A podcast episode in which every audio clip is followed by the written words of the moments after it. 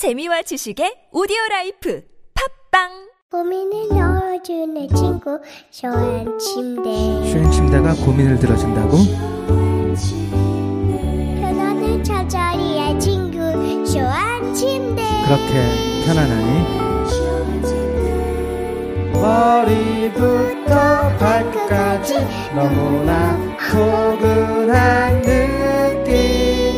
오늘부터 내 친구 어디에 있다고? 딴지마켓에 있네. 대한민국의 주권이 국민에게 있다는 걸 안다면 헌법은 꼭 한번 읽어봐야 합니다. 손석희 앵커가 추천하고 김영란 전 대법관의 일독을 권하는 시민을 위한 교양 필독서. 지금 다시 헌법. 한 손엔 촛불 한 손엔 헌법 더 이상 뺏기지 않기 위해 우리가 들어야 할 것들 지금 다시 헌법 로고폴리스 엄마, 나 가게 안 하고 싶은데. 너 너 너 가게 해봤니? 너 음식 만들어봤니? 인테리어는 집기는 일할 사람은 운영은 가게 자리는 세금은 너 돈이 있니? 나는 요술램프 몬스터 셰프다. 네가 원하는 모든 것을 들어주마. 맛집의 맛을 똑같이 만들어 주실 수 있어요? 맛뿐만 아니라 돈과 창업의 모든 비법을 알려주겠노라. 야하! 이젠 걱정 고민 끝. 네이버 검색창에 몬스터 셰프라고 쳐주세요. 상담 문의 02-458-8838 몬스터 셰프 엄마! 가글 했는데 입에서 뭐가 나왔어! 어, 그거 올리덴탈 체크 가글이라 그런겨. 지금 쓰고 있는 가글. 사용 후 확인해 보셨나요? 무색소, 무알콜, 무계면 활성제의 올리덴탈 체크 가글은 쉽게 나온 입안의 이물질을 눈으로 확인할 수 있습니다. 딴지마켓에서 판매 중입니다.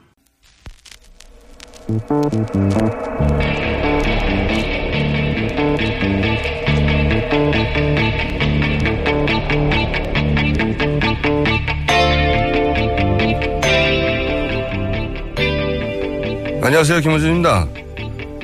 박근혜 대통령 법률 대리인단은 대통령의 준비 서면을 헌재 제출했다고 합니다.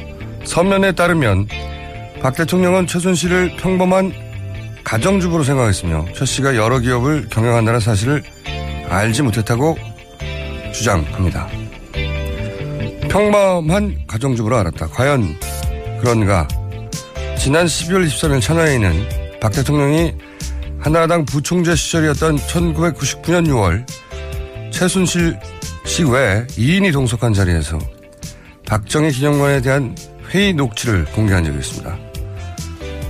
녹취에 따르면 당시 참석자들은 박 대통령이 아니라 최순실에게 보고를 하고 최순실은 누가 예선 편, 편성을 했는지 묻고 박 대통령이 의견을 제시한 중간에 말을 끊고 자신이 결론을 내립니다.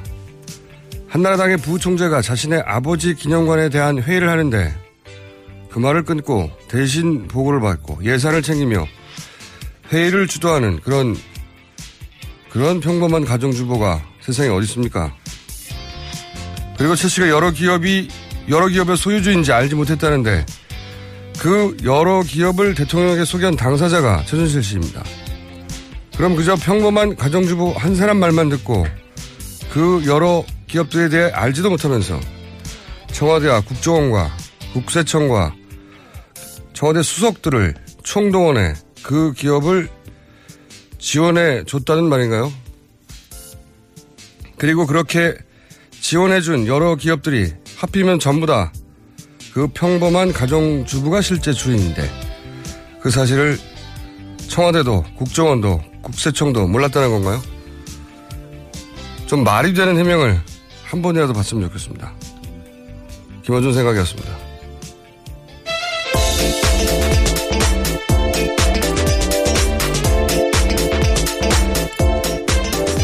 시사인의 김은지입니다. 네.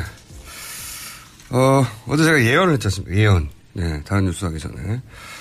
이 예언을 그 서석구 변호사께서 네네. 어, 3부에서 인터뷰할 때 도장을 찍어주셨어요. 예언이 맞다.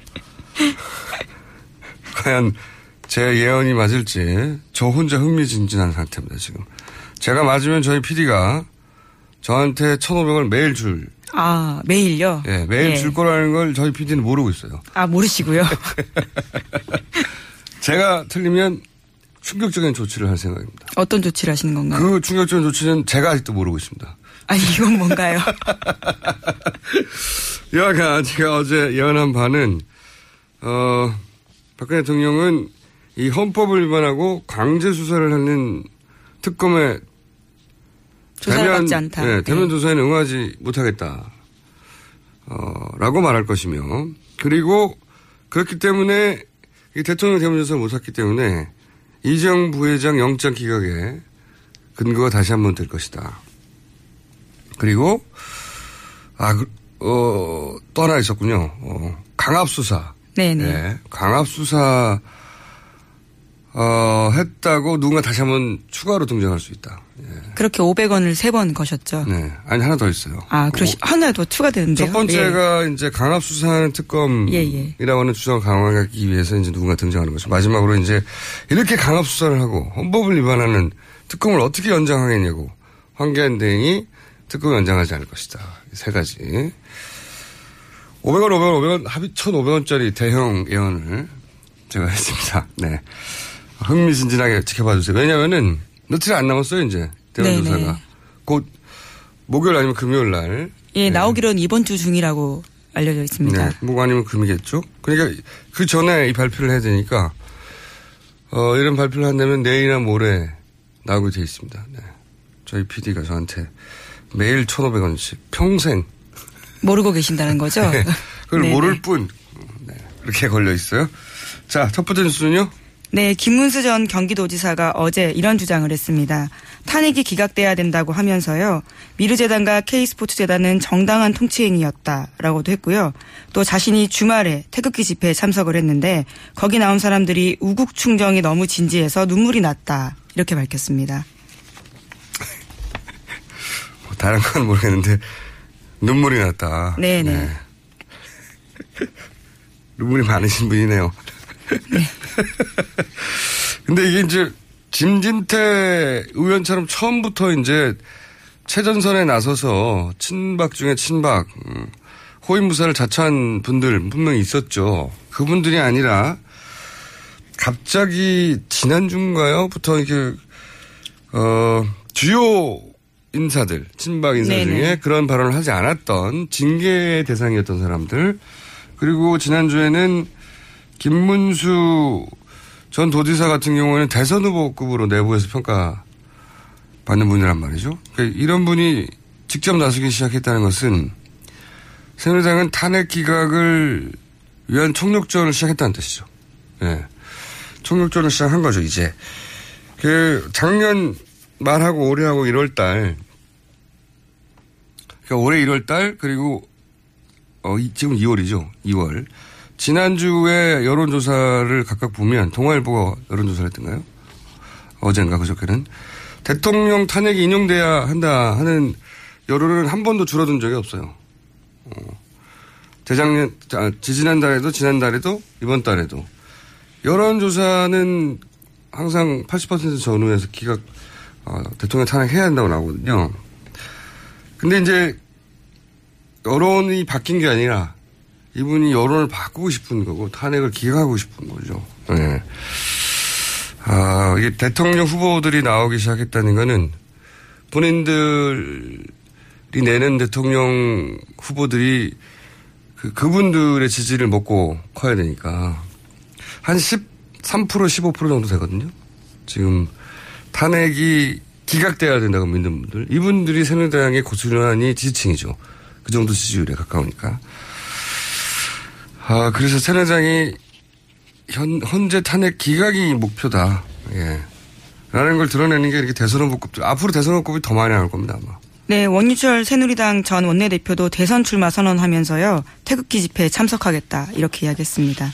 그리고 지난 주말에는 윤상현, 조원진 이런 친박계 핵심 의원들이 대거 태극기 집회에 참석한 바 있습니다. 그러니까 앞으로 더 많이 나올 거예요. 예. 이게 그렇게 해서 어 현재 판결에 영향을 주고 탄핵이 기각되도록 만드는 그런 여론을 결집시켜 보겠다. 그런 여론이 결집되지는 않을 거예요. 결집되지는 않겠지만 어쨌든 새누리당은 이때까지는 임명진 비대위원장을 영입해서 이제 쇄신하겠고 잘못했다고 했잖아요. 네네. 근데 지금은 정반대 태도인 거죠. 네. 아무 잘못이 없다. 예, 한 달도 안 돼서 입장이 바뀐 거죠. 네. 자, 주목되는 예, 현상입니다. 예. 새누리당 당론이 된 거예요. 비공개 탄핵을 기각시켜라. 예. 자, 다음 수는요. 네, 관련된 뉴스로 보이는데요. 뿐만 아니라 가짜 뉴스가 지난 설에 굉장히 판쳤다라고 합니다. 관련해서 대통령의 탄핵 관련된 것들은 지금 나온 언론 보도가 모두 가짜라는 식의 이야기들인데요. 아파트 우편물에 신문지 같은 것이 꽂혀 있고요. 이 내용들은 박사모 등 단체들이 지난 설 연휴 동안 300만 부를 찍어서 전국에 배포했다라고 밝혀졌습니다. 300만 부. 예. 여기 보니까 뭐 노컷 일보 있잖아요. 노컷 일보가 아니라 노컷 일배 이런 게 있어요. 예. 노컷 일보는 진짜로 있거든요. 네. 어, 그리고 기존의 인터넷 극우 매체들도 있긴 있어요. 네. 그렇죠. 내용이 보면. 근데 300만 부는 그 자체는 사실 별 큰 돈이 안 들어요. 300만 부 찍을 수 있습니다. 큰 돈을 들이지 않고도. 진짜 큰 돈이 들어가는 건 이걸 전국에 배포하는 거예요. 이거는 지금 현재 인쇄물 300만 부를 전국의 그 가정에 일일이 꽂아 넣는 그런 배포망이 없어요. 생각해 보시면. 현재 이제 조선일보가 가장 발행 부수가 많고 그 인쇄물로는 그렇게 알, 알려져 있는데 100만 부 단위란 말이죠. 그것도 300만 부를 더구나 설 연휴 기간에 다들 휴기 그러니까 기존 배포망을 배다 어, 동원할 수 없다는 말이니까 별도의 비용을 들었다는 거거든요. 이 돈 굉장히 크게 듭니다. 이거 전국에 차량에 실어가지고 그리고 어, 집집마다 자신들이 타겟이 되는 곳에 꽂았다는 거잖아요. 예, 이돈 한번 계산해 봐야 되겠네요. 굉장히 많이 듭니다. 이 돈이 어디서 났을까요? 예. 가짜 뉴스를 300만 부를 찍는 자체는 한 인쇄소에서 사면 되는데 그걸 전국에 배포하는 게 돈이 많이 든다고요. 예. 배달 집집마다 설 연휴 기간에 이 돈을 한번 추정해보고 돈의 소스를 찾아야 됩니다. 이거 가짜 뉴스.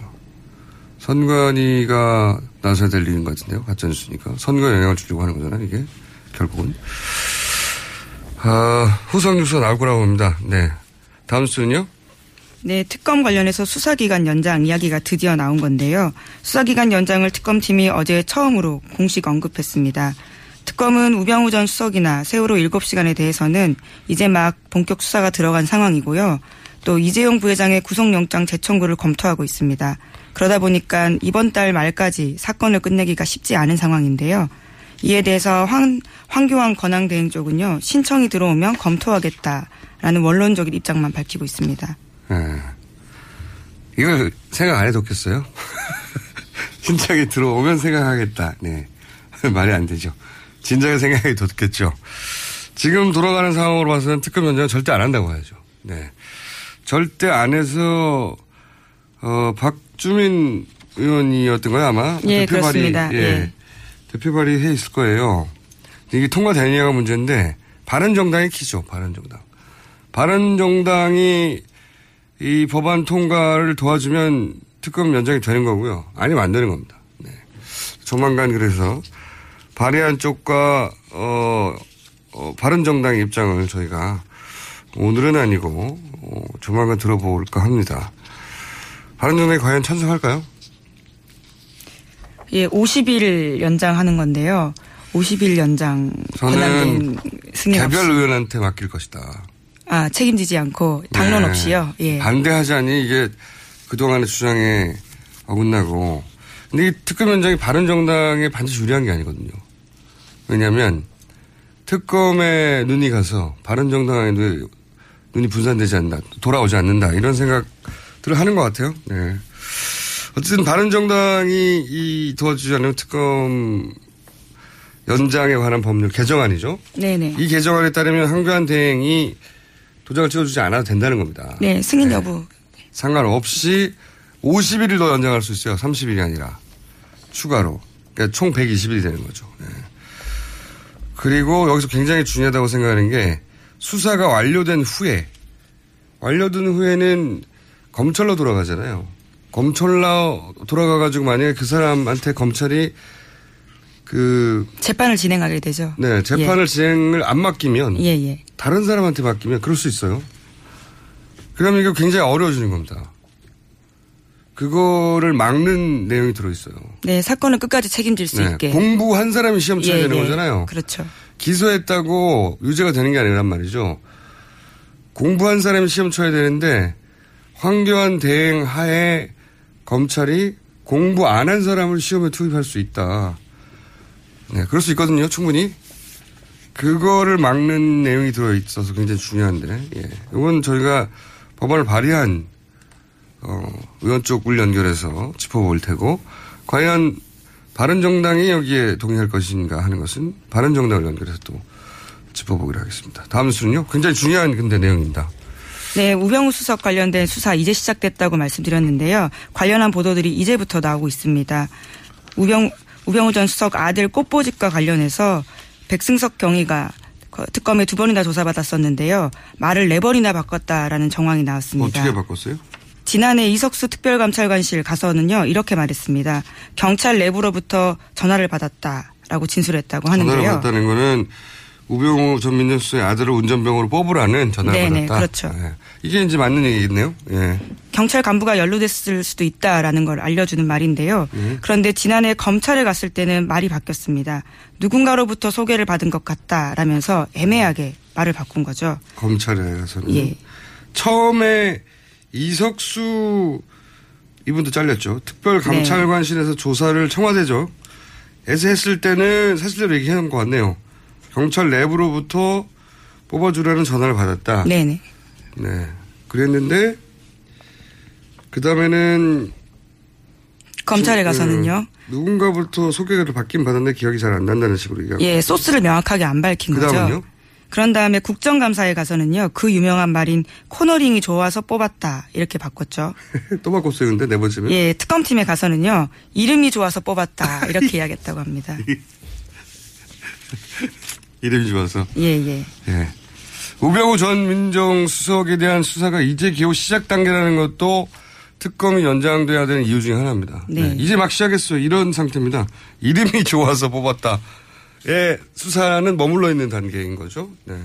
그리고 세월호 7시간에 대해서도 소- 수사를 시작 못했어요. 네네. 특히 삼성 이재용 부회장 영장이 기각되면서 어, 재벌들 수사도 멈춰 있는 상태예요. 네, 그렇죠. 네. 그 다음 단계, 그 다음 단계 진도를 못 나갔어요. 그런데 이제 앞으로 20일 후면 끝나는 거거든요. 예. 20일이면 후반부는 마무리해야 되니까 네. 열흘 보름 남짓 남았는데 열흘 보름 만에 이걸 어떻게 다 합니까? 영장 재청구도 해야 되는데 당연히 연장돼야 되는데 초미의 관심입니다. 아직 이 각 정당들은 이제 대선 체제에 사실상 들어가가지고 정신이 없어요. 이런 사안에 관심이 없는데 굉장히 중요합니다. 그건 그거고 이 수사는 제대로 돼야 되는데 제대로 수사를 특검이 끝나간다. 예. 특검이 끝나간다에 대해서 신경을 제대로 쓰고 있는 건 박근혜 대통령 측밖에 없는 것 같아요. 음, 네네. 네. 그 문제입니다. 다음 수는요? 네, 헌법재판소에 낸 대통령 입장 준비 서면이 굉장히 화제입니다. 여기서 대통령은요, 최순실 씨가 문건의 수정에 개입한 이유에 대해서 이렇게 말했습니다. 비서진들이 본인의 언어 습관을 제대로 이해하지 못해서라고 하면서요, 비서진들의 업무가 능숙해지면서 최순실 씨의 의견을 들어보, 들어보라고 하는 경우도 점차 줄었다. 이렇게 이야기했습니다. 말이 안 되는 게요. 최순실 씨하고 접촉한 사람들은 3인방이에요, 3인방. 3인방은 최소한 10년 이상씩 있었는데 네. 무슨 업무에 능숙해지지 않아가지고 언제 능숙해집니까? 10년 동안 일했는데 능숙해지지 않으면 말이 안 되는 이야기죠. 그리고 가장 재밌는 건 평범한 가정주부였다는 거. 예. 네, 최순실 씨를 그렇게 여겼다라는 거죠. 예. 평범한 가정, 그, 예전에 녹취록 공개된 거 보면 최순실 씨가 대화를 주도해요. 그리고 박근혜 대통령 의견을 제시하려고 하면 말을 잘라버려요. 그리고 자기가 결론을 내고 막. 그리고 그 회의에 참석한 사람들도 박근혜 대통령이 아니라 이때는 무려 한나라당의 부총재였거든요.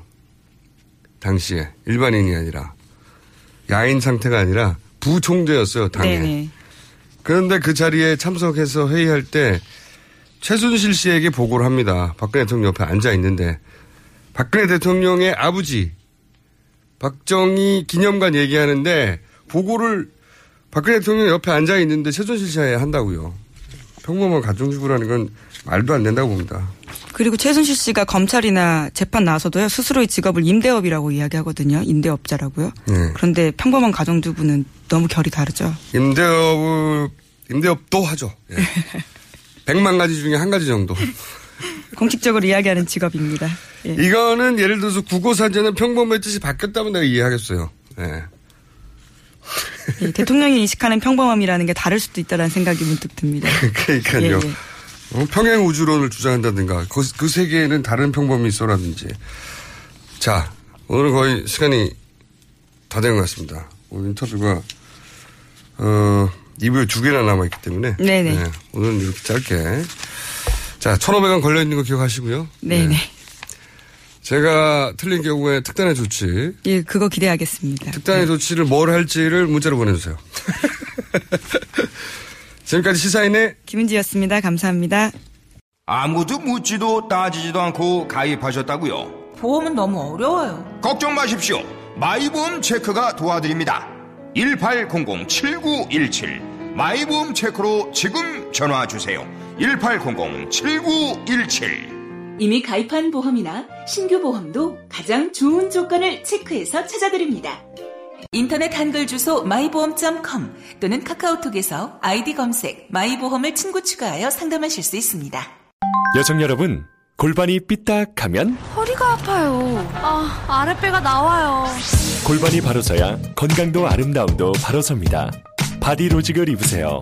토크밴드의 입체적인 탄력이 틀어진 골반을 바로잡습니다. 간편하고 확실한 골반 교정 타이즈. 바디로직.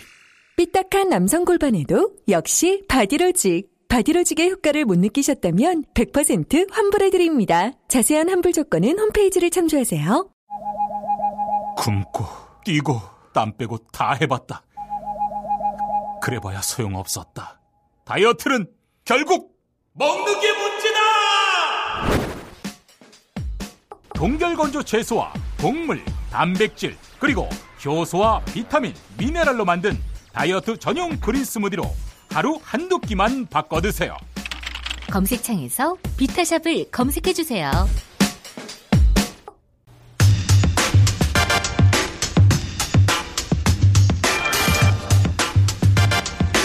지난해 최순실 씨에 의해서 미얀마 대사로 발탁된 유재경 전 삼성 전기 전무 그리고 ODA 사업에 문제가 된 코이카 이사장 현직 이사장인 김인식 전 킨텍스 사장 모두 한독 경제인 소속이라고 주 베트남 총영사관의 김재천 영사가 지난주에 밝혔습니다. 그런데 이 한독 경제인 전체 명단을 단독으로 입수한 분이 있습니다. 정의당 이정미 의원 전화 연결됐습니다. 안녕하세요, 의원님. 네, 안녕하세요. 정의당 이정미입니다. 네, 전체 명단을 입수하셨다고요? 네. 예. 그러면은 지금 분석 중이시겠군요. 네, 그렇습니다. 네. 자, 우선 이 한독 경제인회, 이 어떤 단체인지 간략하게 설명해 주십시오. 그 2010년도에 창립이 된 단체인데요. 얼마 안 됐네요.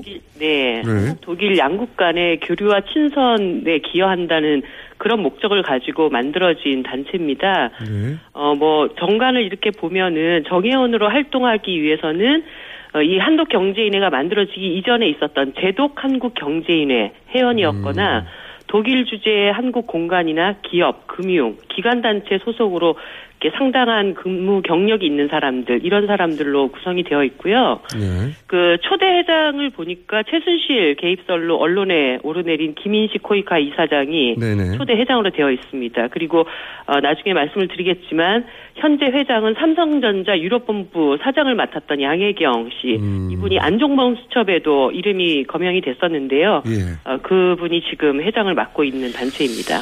듣기만 해도 뭔가 의심이 좀 들어가는 그런 단체인 것 같은데. 자, 근데 지금 의원님이 주장하시기로는 이 한독 경제인회의 네. 주요 인사들이 지금 최순실 씨의 여러 가지 국정농단에 연루되어 있는 것으로 보인다. 이렇게 네. 생각하시는 거죠. 네, 그러니까 요 근래에 뭐 언론이나 네. 특검에서 국정농단 사태로 이름이 한 번씩은 다 거명이 됐던 사람들 예. 어, 아시겠지만 아까 얘기했던 양혜경 전 삼성전자 유럽본부 사장을 비롯해서 네. 코이카 김인식 이사장, 네. 그다음에 유재경 미얀마 대사, 네. 그리고 이제 K스포츠 관련돼서 연루됐던 권호준 포스코 이- 어, 회장. 아, 포스코 이런- 회장도 나옵니까? 여기에? 네네. 아하. 예. 이런 이름들이 다 나오는 겁니다. 그러니까 개별 개별로 거명됐던 이름이 한독 경제인회라는 음. 한소쿠리 안에 다 들어가 있었던 것이죠. 그래서 이, 어, 이 한독 경제인의 임원과 회원 명단을 계속 이렇게 좀 파악을 해봐야 되겠다. 이렇게 지금 판단을 하고 있습니다. 자, 그런데 이제 그 미얀마 유재경 미얀마 대사는 최순실 씨가 본인을 추천했다는 걸 특검에 들어가서 인정하긴 했습니다. 네. 그런데 어 같은 지금 한독 경제인회 소속이고 같이 프랑크푸르트에서 3년간 근무한 것으로 알려진 그리고 같이 문제가 된 코이카 네네. 예, 김인식 이사장은 어, 여전히 최순실 씨와는 전혀 일면식도 없다고 얘기하고 있거든요. 네. 어떻게 생각하십니까? 어, 이 양혜경 회장, 지금 이 한독 경제인회 그 대표를 맡고 있는 양혜경 회장이 어, 삼성의 유럽 승마 사업을 좀 진두지휘했던 그런 위치에 있습니다. 예. 그렇기 때문에 여기와 최순실 씨와의 관련이 어, 의심이 들 수밖에 없고요. 또 같은 시기에 또 프랑크푸르트에서 활동을 했기 때문에 그런 한독 경제인회에 유재경 대사와 김인식 이사장이 같이 근무했다고 또 밝혀져 있습니다. 그러니까요. 어, 그 작은 도시 안에서 그 단체 안에 같이 활동을 했는데 어, 이 관련성을 놓고 볼 때 김인식 이사장이 최순실과 일면식이 없다라고 하는 것은 좀 상식적으로 이해가 가지 않는 부분이라고 보여지고요. 그래서 이 부분에 대한 조사도 필요하다 이렇게 음. 제가 생각을 하고 있습니다. 하긴 이때까지 사실 그 미얀마 대사도 어, 특검에 들어가기 직전까지만 하더라도 일면식도 없고 자기를 추천했다는 건 말도 안 된다고 주장을 했었죠. 처음부터 최순실 씨를 알, 알았다고 자백하고 들어간 사람은 아무도 없잖아요. 그렇죠. 여태 한 번도 없었습니다. 네. 네. 그중에 이제 유재경 미얀마 대사는 그 시간이 가장 짧았까요? 짧았고요. 인정하기까지. 네. 자, 그런데 여하간 현재까지는 어, 같은 한도 경제인 소속이고 그리고 인정한 유재경 미얀마 대사와도 같이 일한 사이고 네. 그렇긴 하지만 모른다고 하는, 하는 상태고요. 네. 네. 자, 다른 분들 지금 몇 분 거론하셨는데 이미 문제가 되고 있는 네. 다른 분들은 어떤 분들이 있습니까? 어, 뭐, 지금 제가 실명을 다 거론하기는 그렇지만, 어, 저희들이 그 임원들, 회장단, 고문단, 뭐, 총장단 쭉 살펴봤더니, 네. 언론계, 금융계, 기업계에 뭐, 이름을 얘기하면 알만한 분들, 명단들이, 예, 쭉 나와 있습니다. 네. 근데 말씀을 해 주셔야 저희가 지금 뭐, 대표적으로는 네. 삼성전기, 삼성 SDI에서 일했던 김덕준 씨가 지금 한독 경제인의 사무총장으로 일하고 있다. 이런 정도까지는 제가 말씀을 드리겠습니다. 어쨌든 삼성에 근무한 분들이 눈에 많이 띄고 네, 그렇죠? 그렇습니다. 그리고 뭐 유자혜경 미얀마 대사나 어, 김인식 코이카 이사장이나 권호준 네. 포스코 회장이나 양혜경 한독 경제인의 회장 정도까지는 이미 언론에 거론된 사람들이고 네.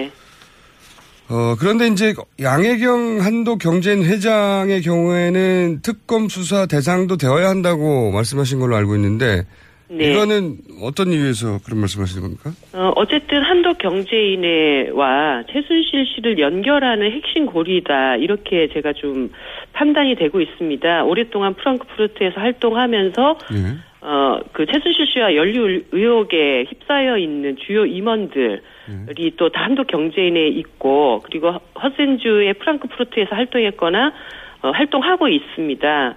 아, 그리고 이제 이분이 삼성전자 유럽본부 사장을 하면서 유럽 승마 사업 그 후원 사업들을 진두지해 왔고 또 그 승마 사업 갈, 어, 과정에서 정유라 씨에 대한 어떤 그 특혜 의혹 이런 것들도 다 연관이 되어 있기 때문에 어, 어쨌든 최순실 일가의 독일 프랑크푸르트 사업 진출 과정에서도 또 조력을 했을 가능성이 있다고 보여집니다.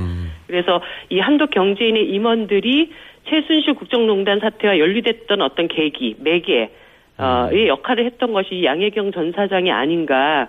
아, 그렇기 때문에 이 한독 경제인의 전반에 대한 상황을 살피기 위해서도 어, 일정한 수사가 필요하지 않은가 이런 생각이 듭니다. 그 한독 경제인회뿐만 아니라 고려대 독일 교우회도 거론되는데 혹시 이분 이 양혜경 회장이 고려대 독일 교우회 소속인가요? 예, 이게 이제 75년도에 고려대 독일 교우회라고 하는 것이 독일에서 이제 활동을 시작을 했는데요. 네.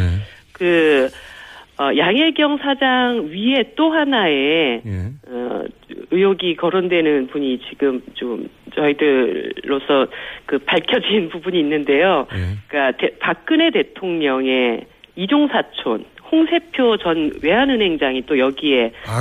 연루돼 있다라는 사실이 좀 드러났습니다. 그러니까 박, 박 대통령 이종 사촌 예예. 그러니까 홍세표 전 외환은행장. 네네. 그러니까 박 근혜 대통령의 어머니인 유경수 여사의 예. 언니죠. 유긴순 씨의 장남입니다. 음. 어, 홍세표 씨라고 하는 분이 어, 한독 지금은 한독 경제인의 고문으로 일을 하고 있어요. 아. 그런데 그 30년 전부터 이 홍세표 위원장하고 양혜경 회장이 함께 고려대 독일 교우에서 활동을 했다라는 것이 확인이 됐습니다. 그러니까 결국은 박근혜 최순실 그리고 홍세표 그리고 양혜경 이런 이제 연관고리들이 쭉 확인이 된 것이죠. 아하. 그러니까 이게 박근혜 대통령의 이종 사촌인 홍세표 외환은행장이 이미 30년 전에 양혜경 회장과 독일 교회 활동을 같이 했다. 네네. 뿌리가 여기 또이그 한독 경제인의 지금 어 홍세표 그 전 외환은행장이 어 여기에 또 고문으로 활동을 하고 있는 것이죠. 실제 여- 현재 고문이기도 하고 네네. 고문이고 그 양혜경 씨는 회장이고 이렇게 또 되어 있습니다. 이게 히스토리를 거슬러 올라가면 거기서부터 출발했을 수도 있겠습니다. 네, 어떻게 보면은 고기가 또 하나의 고리라고 봐야 되겠죠. 예. 그 박근혜 대통령의 친인척으로부터 출발한 그런 어, 인간관계다 이렇게 생각할 수도 있겠네요. 네, 네. 아, 이 프랑크푸르트에서 활동해왔던 많은 분들이 이 고려대 독일교회를 기반으로 이후에 한국 경제인회로 또 이렇게 다 수렴되는 과정이 있었기 때문에요. 음. 그런 일련의 과정들을 한번 쭉 살펴볼 충분한 예, 의미가 있었다. 여태까지는 최순실 씨가 독일에서 활동하면서 맺었던 인간관계에서 출발하는 것이라고 생각했는데 거꾸로 박근혜 대통령으로부터 출발한 인간관계가 독일에 있고 네. 그래서 그 독일에서 활동해 왔고 최순실 씨가 예. 그 가지에 해당되는 사람들 과 지금 이런 국정농단에 참여한 것이다 이렇게 볼 수도 있겠군요. 예, 뭐 거의 영화 대부 수준에 가깝다고 저는 보여집니다. 뭐 패밀리죠. 어허. 예. 이게 지금 저 뉴스공장에서 처음 공개하시는 거죠? 아, 오늘 아침에 네. 어, 타 그 보도가 한 곳에서 좀 나갔어요. 그래요? 안 되는데? 아, 아, 인터뷰를 하신 건 아닌데 이런 네, 거를 알아낸 매체가 네. 있겠군요. 네. 아하, 대단히 발상의 전환을 하게 하는 뉴스입니다. 그러니까 박근혜 최순실 씨도 수십 년 전부터 계속 그렇죠. 40년 관계돼서 년이라고 왔고. 하거든요. 예. 그리고 거기에 또 독일에서는 홍세표 전 외환은행장이 있었던 것이고. 왜 최순실 씨가 40년 인연인데 최순실 씨가 최근 30년간 독일을 와- 자주 왔다 갔다 했거든요. 네. 근데 왜 하필 독일이었냐는 어, 의문은 풀리지 않았었어요. 독일에서 뭘 하고 독일에서 뭘 하고 계속 그랬는데 진작에 박근혜 대통령이 이종 사촌이 거기서 활동을 하고 있었다. 그리고 그분이 지금도 여전히 지금 각종 국정농단의 주역들로 떠오른 인물들이 활동하고 있는 한독 경제인회의 고문이다. 네. 그리고 현 회장의 30년 직이다. 예, 예. 아, 이거 굉장히 중요한 뿌리가 발견됐습니다.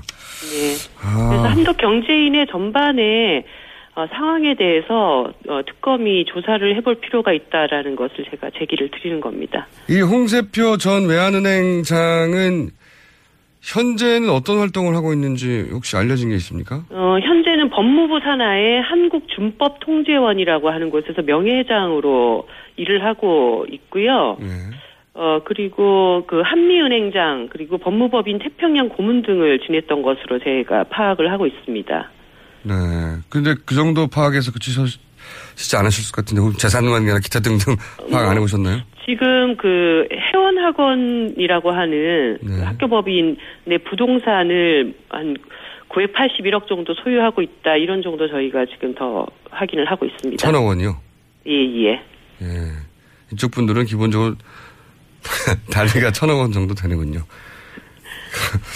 아, 대통령 이종 사촌이 독일 커넥션의 뿌리라는, 뿌리일 수 있다는 거는 어, 상당히 발상을 전환케 하는 대목입니다. 최순실 씨가 주도한 게 아니라 박근혜 대통령이 주도했다는 정황 중에 하나일 수도 있겠습니다. 모든 뭐 박근혜, 최순실 두 분이 네. 뭐 누가 더 주도했고 아니고 이런 문제는 좀 아닐 것 같고요. 다 그 수십 년 전부터 서로 서로지간에 그런 일들을 같이 도모해오지 않았겠나 이런 생각이 드네요. 그러니까요. 아니 저는 이제 박근혜 대통령이 하도 나는 몰랐고 당했고 그랬다길래 예, 예. 최순실로부터 다 출발한 인연인가라고 생각도 해봤는데 이- 이걸 보면 그렇게 생각할 수 없겠군요. 어제는 또 최순실 씨는 가정주부고 뭐, 뭐 그런 일을 할 사람이. 아니라 또 이렇게 얘기를 하긴 했죠. 네. 알겠습니다. 혹시 이 외환은행을 지냈다는 것 때문에 이 외환은행 하나은행 합병이나 네. 어 그 합병된 이후에 그 정유라 대출 특혜 의혹 뭐 이런 것과도 관련이 있다고 볼 수 있을까요? 뭐 이 부분은 제가 단정적으로 말씀드리기는 좀 어렵고요. 어쨌든 하나은행에서 정유라 씨에게 뭐 상당히 많은 액- 금액을 1%도 안 되는 굉장히 이제 저리로 대- 특혜 대출을 했다는 사실은 밝혀져 있고 이 과정에서 또 어, 하나 외환은행 합병 과정이 또 이렇게 연관이 되어 있기 때문에 어, 이 부분에 대해서는 어쨌든 그 조사를 통해서 CCBB는 가려져야 할 부분이다 이렇게는 보입니다. 알겠습니다. 여기에 보도자료 내신 거 보니까 김춘수 하나그룹 부회장도 포함되어 있는데요. 네네. 음, 어, 이번도 지금 한독 경제인의 부회장으로 활동을 하고 있어요. 이게 네. 이제 언론에서 어, 이 금춘수 부회장이 주진현 하나증권 사장이 음. 삼성물산 제일모직 합병을 반대한다는 이유로 사퇴 압박을 가했다는 것이 밝혀지지 그렇죠. 않았습니까? 네. 어, 그랬는데 보니까 이분도 이 한독 경제인의 부회장으로 있었다는 것이죠. 아, 이게 뭐 자기들끼리 다 아는 사이였어요, 보니까. 그렇지 않을까 싶습니다. 네. 아는 사이가 된 지 굉장히 오래됐네요. 예. 네. 그리고 그게 이제 하나의 조직 안에 다 있었던 것이죠. 네. 아, 참. 대단합니다. 자, 어, 여러 농단을 이야기하셨는데 그 중에서 차병원은 거론만 되고 사람 이름은 안 나왔습니다. 이건 왜 그렇습니까? 어, 차병원도 아직- 거론됐는데. 그 이분들이 이제 뭐 특정한 아주 높은 이 한독 경제인에서의 딱 임원을 맡고 있거나 이러지는 않기 때문에 저희들이 실명까지를 거론할 어, 단계는 좀 아니라고 보여지고 임원은 아니지만 포함돼 있다. 차병원에 예, 예. 누군가가. 예. 이, 듣다 보니까 좀 신기하기도 합니다. 모르는 사병원 관계자도 지금 확인이 되어 있고 그다음에 그 제일모직과의 합병 특혜 의혹을 받고 있는 삼선물산에서 일하고 있는 임원도 어, 한독 경제인에서 활동하고 있는 것으로 좀 보여집니다. 아직 뭐 실명은 거론을 하긴 좀 이른 것 같아요. 네, 직접적인 연관성은 아직 어, 예. 찾지 못하셨고 그런데 이제 어쨌든 농단 예, 사건에 다 연루가 돼 있는 일에 그분들 명단이 또 있는 것이죠. 예. 대한민국에 병원이 얼마나 많은데요. 그런데 이제 이 명단에 하필이면 차병원의 인사가 있다는 거죠. 예. 네네. 아, 이 family business였네요. 이거 듣다 보니까 그것도 history 어둠의 family들. 예, 역사가 굉장히 오래됐고 아, 이게 눈에 보이는 것과는 다르네요, 양상이. 그냥 이권으로만 뭉친 건 줄 알았더니 사실은 다 알고 지내던 사이였던 것 같습니다, 오랫동안. 네. 그렇게 보이긴 합니다. 자, 이게 이제 특검이 할 일이 너무 많은데 새로운 사실은 계속 밝혀지고 있어요. 네. 특검의 연장을 위해서 이제 새로운 법안도 발의됐는데 네. 이게 법안이 통과되려면 어떻게 돼야 됩니까? 마지막 질문인데. 어, 이게 이제 뭐 상임위를 또 통과하고 국회 본회의 처리 절차를 거쳐야 할 것인지 아니면 네. 이것을 이제 어, 국회 합의를 통해서 어, 본회의에서 이것이 처리가 될 것인지 여러 가지 좀 남아 있습니다. 사실 저희들이 좀 안타까웠던 것은 정의당에서 이번 특검이 박근혜 최순실을 어그 대상으로 하는 특검이었기 때문에 대통령에게 특검 연장 기한을 승인받는다는 것이 좀 적절하지 않다고 해서 예, 그랬죠. 국회의장이 승인하는 법안을 저희들이 좀 발의를 했었는데 이 대목이 지금 너무 좀 아쉽고요. 그런데 어쨌든 국회 안에서 지금 이 특검 수사가 철저히 진행돼야 된다는 국민적 그 어, 요구를 받아서 특검 법안을 발의했던 것이기 때문에 네. 어떤 방식이든지 이것이 처리될 수 있도록 최선을 다해야 된다고 보고요. 더 중요한 것은 지금 턱- 특검 법안으로는 그러면 한교안 직대가 이것을 이제 판단을 하셔야 되지 않습니까? 네. 어, 이 그 특검 연장 요구를 한교안 총리가 이거를 거부한다면 총리 스스로도 탄핵감이 될 수밖에 없다고 생각을 합니다. 그래서 뭐 굳이 복잡하게 다시 또 국회에서 이 어, 새로운 법안을 통과시키는 방법보다는 황교안 총리가 민심을 어 정확하게 수렴을 해서 다른 생각하시지 말고 어, 이 특검 연장에 대해서 승인하는 그게 가장 빠른 길이라고 저는 생각을 하고 있습니다. 빠른 길인데 안 하실 것 같아요. 안 하면 탄핵 당하시는 거죠. 여기까지 하겠습니다. 감사합니다. 네, 감사합니다. 지금까지 정의당의 이정미 의원이었습니다.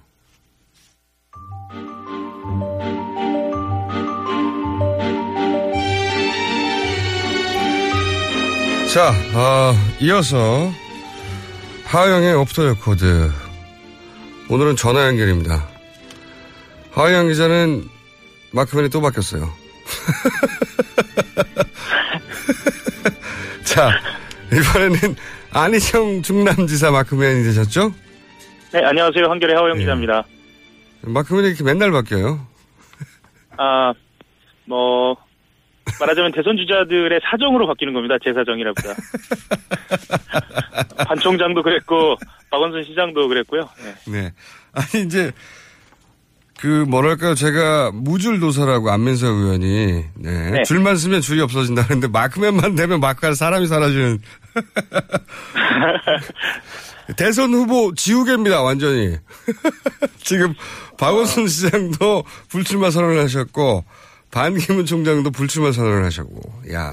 뭐, 방기문 총장 같은 경우는 제가 마크맨이었다기보다 어쨌든 그 현장 탐방에 계속 따라갔으니까요. 뭐, 그게 그거죠, 뭐.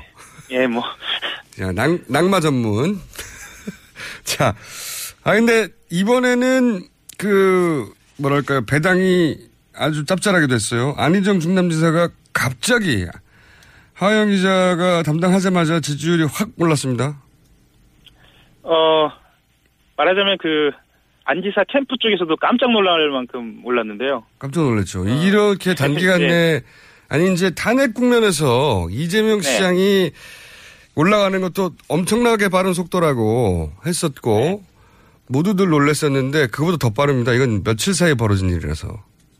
설 이전하고 설 이후하고 여론조사들의 추이를 보면은요, 네.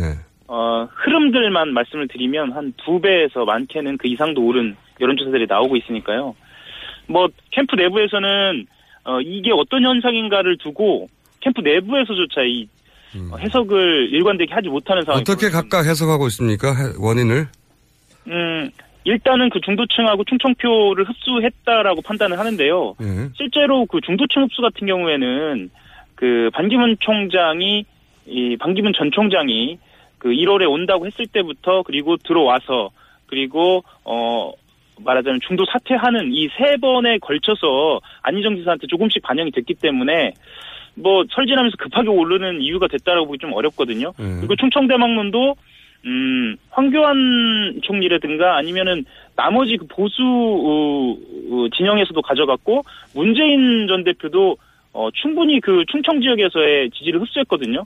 그래서 그거 두 가지로도 해석은 되지 않습니다. 다만 이제 그 촛불 민심 이후에 중도층이 진보 성향으로 돌아서면서 마음 갈 곳을 못 두고 있었는데 안지사 쪽으로 그러니까 말하자면 통합주의를 내세우는 쪽으로 어 면서 동시에 그 진보적인 그 안지사 쪽으로 마음을 준 거 아니냐 내부적으로 이렇게 좀 판단을 하고 있는데요. 이것도 뭐 어 아주 정리된 견해는 아니라고 볼 수 있습니다. 거기 한 가지 더, 두 가지 더, 더 개인적으로 추가해 보자면, 네. 이게 지지율이 1% 오를 요인이 생기면 지지율이 1.1% 오른다고 저는 이제 스스로는 표현하는데, 네.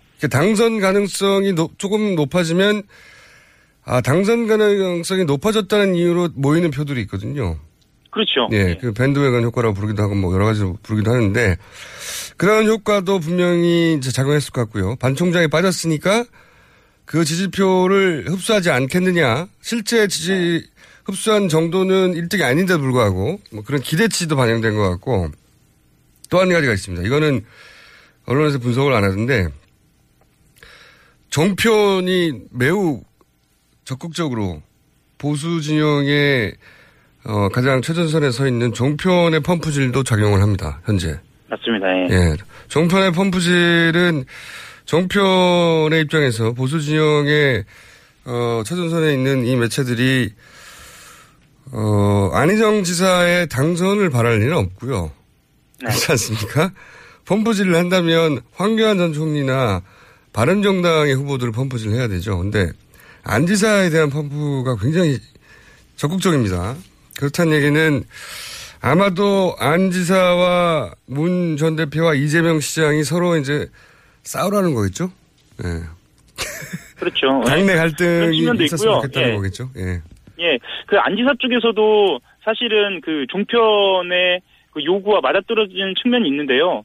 그 안지사의 그 지지율을 보면은 지지율 상승 음, 추이를 보면은 안지사의 인지도하고 어, 같이 이렇게 그 상승 곡선을 그리거든요. 그래서. 본인들은 예.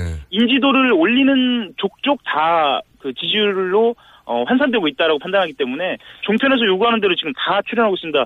그 뭐 삼종편이라고 보통 표현하죠. 그 네. JTBC, TV조선, 채널 A 모두 다 지금 출연하고 있고 어 예능 뭐 그 시사 토론 프로그램 막 가르지 않습니다.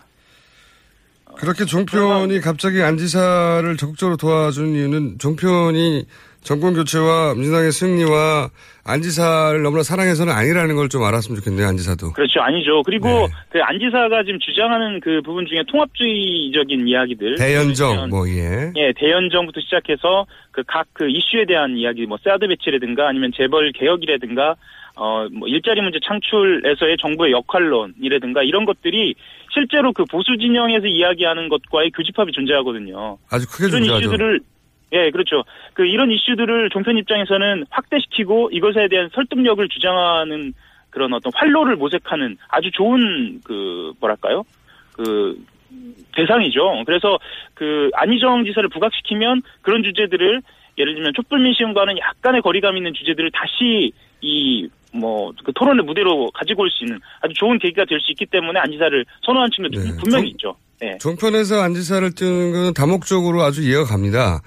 네, 그렇죠. 예. 서로 이제 지지율이 점점 상승해서 어 추격권에 들어오면 이게 이제 그 선거 속된 말로 선거뽕이라고 하는데 네 마치 마약을 맞은 것처럼 자신은 반드시 당선될 거라는 생각들을 주자들은 다들 하거든요. 점점 강해져요. 그렇죠. 예. 네 그러면 경선이 굉장히 치열해지죠.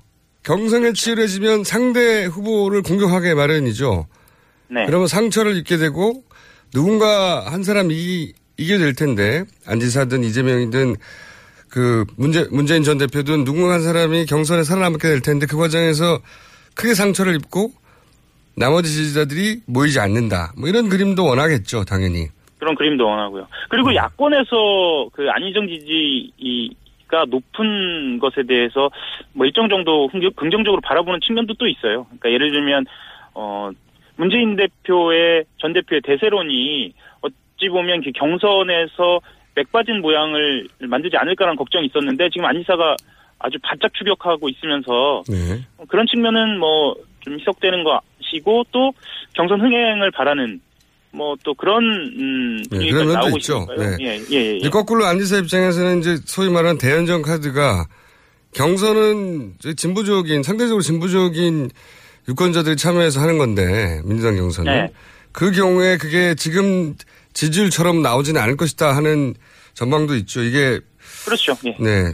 다 민주당 지지자만 안 지사에게 지금 표를 지지를 보내줘서 지지를 반영하는 게 아니란 말이죠.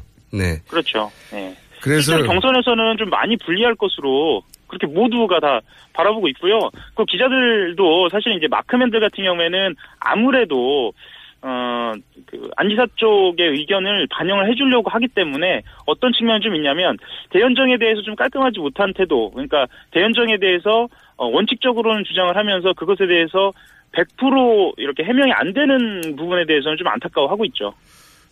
그렇죠. 예, 그래서 이제 이 지지율이 착시다라고 주장할 수도 있습니다. 그 유승민 전 대표 경우에 네. 사실은 그 민주당 지지자들 입장에서는 굉장히 높은 호응을 보내는 후보, 맞습니다. 예, 네, 예, 후보인데 실제 지지율은 안 나지 않습니까? 네. 당내에서 네, 비슷한 양상이 거꾸로 벌어졌는데 이번에는 이제 반기문 전 총장의 낙마와 함께 눈에 띄는 상세를 보여주고 있죠 안희정 기자. 근데 이제 똑같은 딜레마인 것 같아요. 네. 네. 오늘 여기까지 해야 될것 같고요. 예, 예. 다음 예, 주에는 직접 나오시는 게 좋을 겁니다. 예, 그러겠습니다. 네. 네, 하영 기자였습니다. 저는 3번에서 감사합니다. 뵙겠습니다. 네. 도와준입니다.